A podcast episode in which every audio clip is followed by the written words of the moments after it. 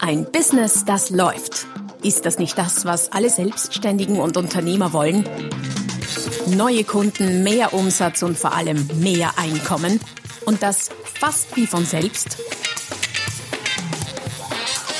In diesem Podcast erfährst du wöchentlich praktisch umsetzbare Tipps und Strategien, mit denen du dein Geschäft verwandelst. Und zwar in ein Business, das läuft. Von und mit Roman Kmenter. Hallo und herzlich willkommen zum Podcast Ein Business, das läuft, Folge Nummer 313 mit dem Titel Hohe Preise leistbar machen. Alternative Pricing-Strategien für hochpreisige Produkte. Also es geht heute um die Lebenpreise und um einige Ideen und kreative Möglichkeiten, wie du diese für deine Kunden leichter verdaulich gestaltest und das Ganze anlässlich der Neuauflage meines Buches nicht um jeden Preis. Es geht heute um höherpreisige oder hochpreisige Produkte. Warum sind die spannend? Weil die Hürde, was die Kaufentscheidung angeht, bei hochpreisigen Produkten klarerweise ähm, deutlich höher ist für den Kunden als bei Kleinigkeiten, die vielleicht ein paar Euro oder ein paar zehn Euro kosten. Und was hochpreisig ist und was nicht, ist wiederum eine, eine relative Sache. Eine Küche zum Beispiel um 1000 Euro wäre ja neu gar nicht machbar, aber ich sag mal irgendwo gebraucht wäre natürlich äh, super niedriger Preis, währenddessen Schuhe um 1000 Euro äh, recht hochpreisig sind. Eine Schönheits-OP um 10.000 Euro ist äh, nicht wahnsinnig viel Geld für eine Schönheits-OP, aber natürlich absolut betrachtet sind 10.000 Euro schon ein Betrag, wo der Durchschnittskunde mal drüber nachdenken muss und wollen wird. Und eine Küche wiederum um 20.000 Euro ist zwar auch für eine Küche nicht hochpreisig, da gibt es sehr, sehr, sehr, sehr viel Teures, aber 20.000 Euro sind natürlich auch in einem Betrag, wo nachgedacht wird.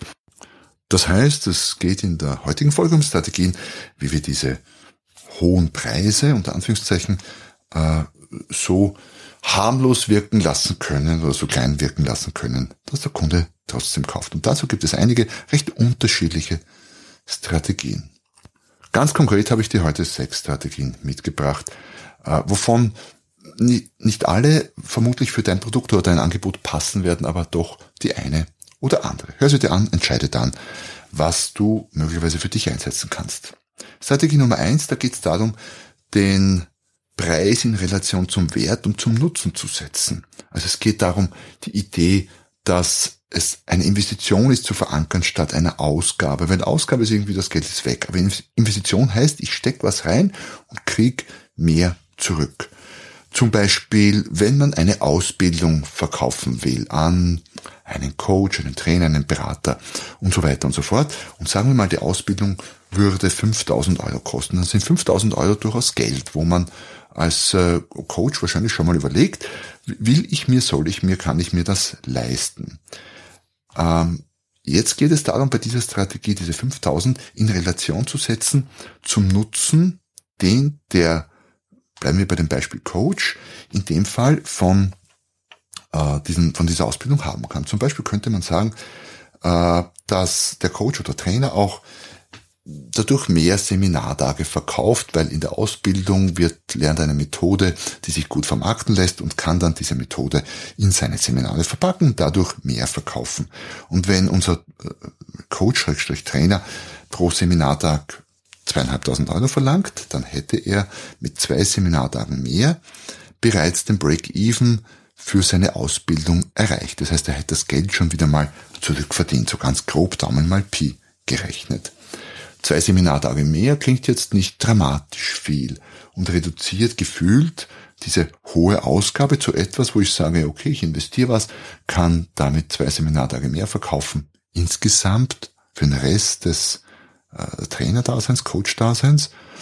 Ähm, was ist, wenn ich vier Seminartage mehr verkaufe? Das wäre ja nur einer in, uh, im Quartal, wenn ich selbst wenn ich nur auf ein Jahr rechne, dann hätte ich mein Invest schon verdoppelt. Das heißt, wenn du es schaffst, den Kunden zum Umdenken zu bringen, dass er statt das den Betrag als Ausgabe als Investition sieht, wird es leichter. Ist bei Ausbildungen relativ einfach und gut machbar.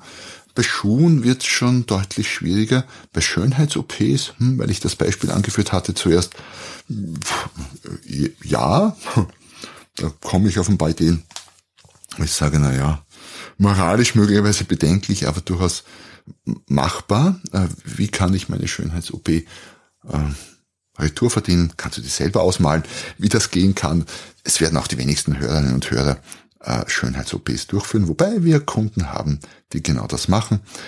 Ähm, mit der Küche wird es möglicherweise auch schwierig. Wie erwähnt, nicht jede Strategie passt für jede Art von Business.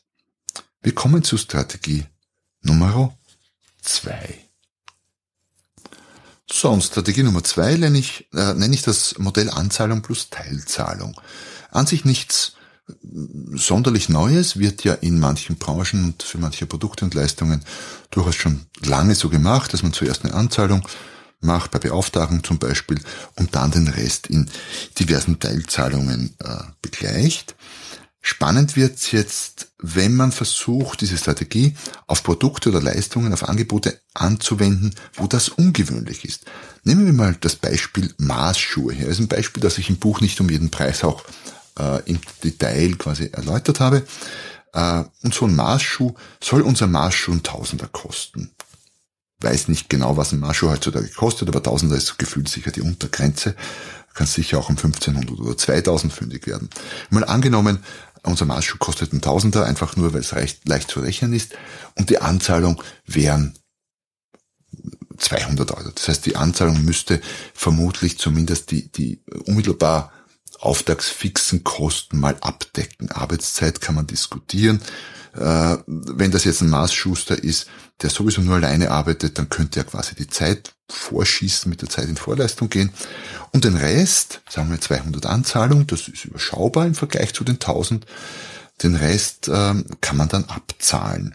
Zum Beispiel auf eine Laufzeit von 10 Jahren, weil so ein Maßschuh hält ja schon lange. Man müsste natürlich das ein bisschen Index sichern und äh, aus, den 1000, aus dem Tausender müsste natürlich äh, müsste schon mehr Geld werden. Äh, sprich, es muss ein, eine Verzinsung und eine Indexsicherung mit eingerechnet werden. Ähm, was gerade heutzutage wahrscheinlich bei diesen äh, starken Schwankungen, was Verbraucherpreisindizes etc. angeht, schwieriger geworden ist, aber ich sage nicht unmöglich. Das heißt, Kunde kann den Marschschuh kaufen um Tausender oder er kann ihn anzahlen und dann äh, jedes Jahr eine Teilzahlung machen, kostet ihm insgesamt, ich sage jetzt irgendwas, 1500 Euro und äh, dann wird der Marschschuh aber auch leistbar. Weil äh, wenn das 200 sind und jedes Jahr, ich sage mal 100 50 wäre sogar weniger, wären 1700 Euro. Okay, 150 Anzahlung oder 150 Teilzahlungen jedes Jahr. Dafür darf er ihn aber auch vorbeibringen und der Schuster macht so kleine Reparaturen, das ist auch inkludiert. Hat den Vorteil, der Schuster sieht seinen Kunden irgendwie regelmäßig, einmal im Jahr zumindest, vielleicht auch öfter. Also ließe sich ein schönes Geschäftsmodell drumherum rechnen, mit dem Maßschuhe plötzlich leistbar werden. Das gleiche ginge mit Ausbildungen, mit Schönheits-OPs, mit allen Produkten, die längerlebig sind. Äh, schwierig mit einem Mittagessen, weil, okay, sind wir auch nicht hochpreisig, im Normalfall zumindest. Auch hochpreisige Weine, ja, schwierig, die sind viel zu schnell getrunken. Aber alles, was der Kunde länger bis lange bis sehr lange nutzt, da wäre das ein durchaus interessantes, aber sehr ungewöhnliches Modell und gerade weil es ungewöhnlich ist, könnte sehr interessant sein. Strategie Nummer drei ist nicht unähnlich. Ich nenne es Ansparmodell. Das heißt, das, was bei dem eben erläuterten Modell nach dem Kauf oder beim Kauf passiert, nämlich Anzahlung und Teilzahlung danach, könnte man vorziehen. Man könnte ein Sparmodell anbieten, wo der Kunde ein paar Wochen, Monate, Jahre, je nachdem worum es geht, im Voraus anspart und diese Mittel aber zweckgebunden sind für den Kauf von X. Bleiben wir bei unseren Maßschuhen. Ähm, unser Schuster bietet ein Ansparmodell an.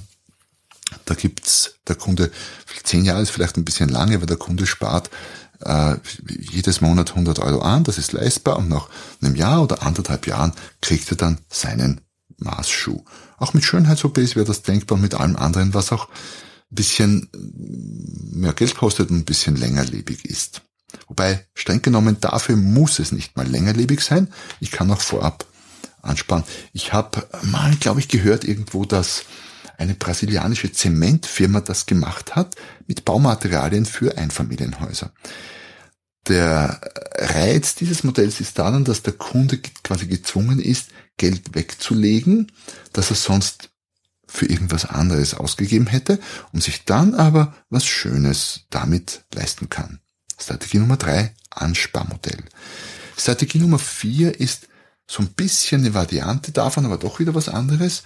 Man könnte Finanzierung anbieten. Finanzierung ist eine super Sache für Verkäufer, aber auch für Kunden, weil Ausgaben, speziell höhere, werden damit planbar.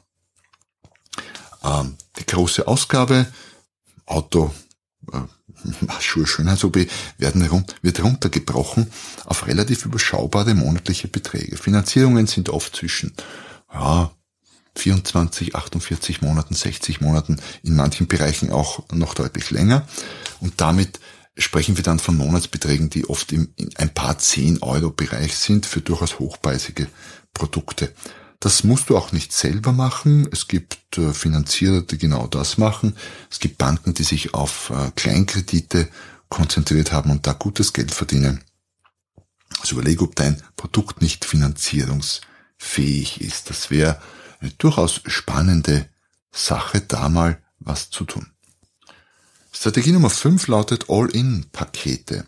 Das kann in manchen Bereichen interessant sein, wenn es dir gelingt, ein hochpreisiges Produkt zu einem sehr viel teureren dazu zu packen. Mal angenommen, du kaufst ein, oder verkaufst Häuser. Ähm, so ein Haus kostet schnell mal, ich sag mal, eine halbe Million Euro und mehr.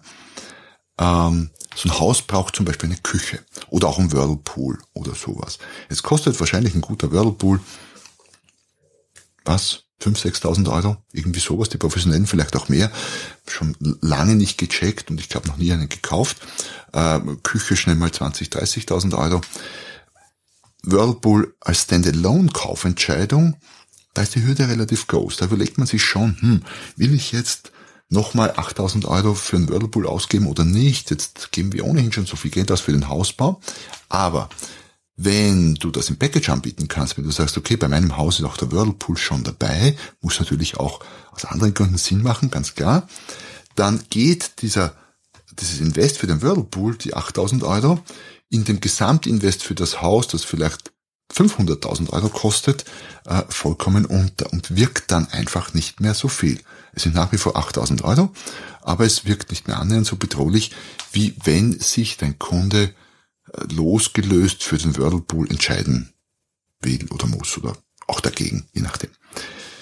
Last but not least, Strategie Nummer 6.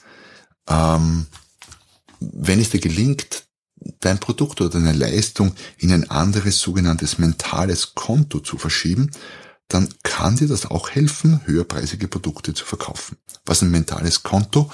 Du musst dir vorstellen, äh, wir alle haben in unseren Köpfen Konten für verschiedene Ausgabenbereiche. Mentale Konten eben. Und die sind unterschiedlich stark gefüllt, von denen geben wir unterschiedlich leicht oder schwer Geld aus. Ich gebe ein Beispiel. Ein mentales Konto für Sprit, Tankstelle, Kaufsituation der Tankstelle. Beim Sprit schauen wir interessanterweise auf, sogar auf die zweite Stelle nach dem Komma. Warum? Hat sich so eingebürgert. Wir schauen, wenn wir anderes Extrem, wenn wir ein Auto kaufen, schauen wir nicht auf die zweite Stelle nach dem Komma. Wobei die 5 Cent beim Auto genauso viel wert wären wie die 5 Cent beim Sprit. Ähm, also unterschiedliche mentale Konten mit Unterschied, die unterschiedlich behandelt werden. Und wenn du es, wenn dir es jetzt gelingt, wenn es dir jetzt gelingt, dein Produkt oder deine Leistung in ein anderes mentales Konto zu verschieben für den Kunden, wo das besser gefüllt ist oder wo er sich leichter tut, sich von seinem Geld zu trennen, dann ist das ein Vorteil. Beispiel aus meiner Welt. Ich verkaufe unter anderem Training. Trainingstöpfe sind meist nicht annähernd so gut gefüllt. Bei Firmen sind das nicht nur mentale Konten, sondern tatsächlich Budgets, wie äh, Beratung zum Beispiel. Da wird, das hat mir meine Freundin gesagt, bei, äh, die in großen Beratungsunternehmen gearbeitet hat, Ähm, da werden für Beratungen, für kleine Vorstudien werden schnell mal 50.000 Euro von Großbetrieben ausgegeben. Das ist nur die Vorstudie. Bei Beratung sind wir dann schnell in Bereichen von ein paar hunderttausend Euro auch, bei größeren oder mittleren Beratungsprojekten. Währenddessen im Trainingsbereich ist für eine große Firma 50.000 Euro oft schon ein sehr ordentliches, anständiges Budget ist. Letztlich sind 50.000 Euro 50.000 Euro, aber weil auf dem einen das Etikett Training drauf ist und auf dem anderen das Etikett Beratung, wird das vollkommen unterschiedlich behandelt. Und solche unterschiedlichen Töpfe oder auch mentale Konten könnte es auch in deinem Bereich geben, je nachdem, was du verkaufst. Ja, und damit sind wir für diese Folge durch mit den Ideen und Strategien, wie du äh, alternative Pricing-Strategien für hochpreisige Produkte umsetzen kannst und wie du den gefühlten Preis für deine oder von deinen Kunden gefühlten Preis reduzieren kannst und damit die Hürde, die Kaufhürde kleiner gestalten kannst. Ja. Es hat mir wie immer sehr viel Spaß gemacht, äh, die Folge einzusprechen. Es finde schön, dass du dabei bist. Wieder Mal oder wieder oder auch zum ersten Mal. Wenn du zum ersten Mal dabei warst, dann abonniere am besten jetzt gleich meinen Podcast, damit du keine der kommenden Folgen versäumst. Und ich freue mich, wenn du dann nächstes Mal wieder dabei bist, wenn es wieder heißt, ein Business, das läuft. Und ja, Nachtrag, hol dir das wieder brandneue Buch nicht um jeden Preis. Dort findest du nämlich noch jede Menge anderer spannender und ungewöhnlicher Strategien für dein Business.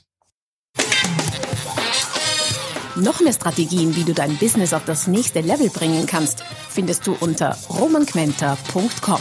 Und beim nächsten Mal hier auf diesem Kanal, wenn es wieder heißt, ein Business, das läuft.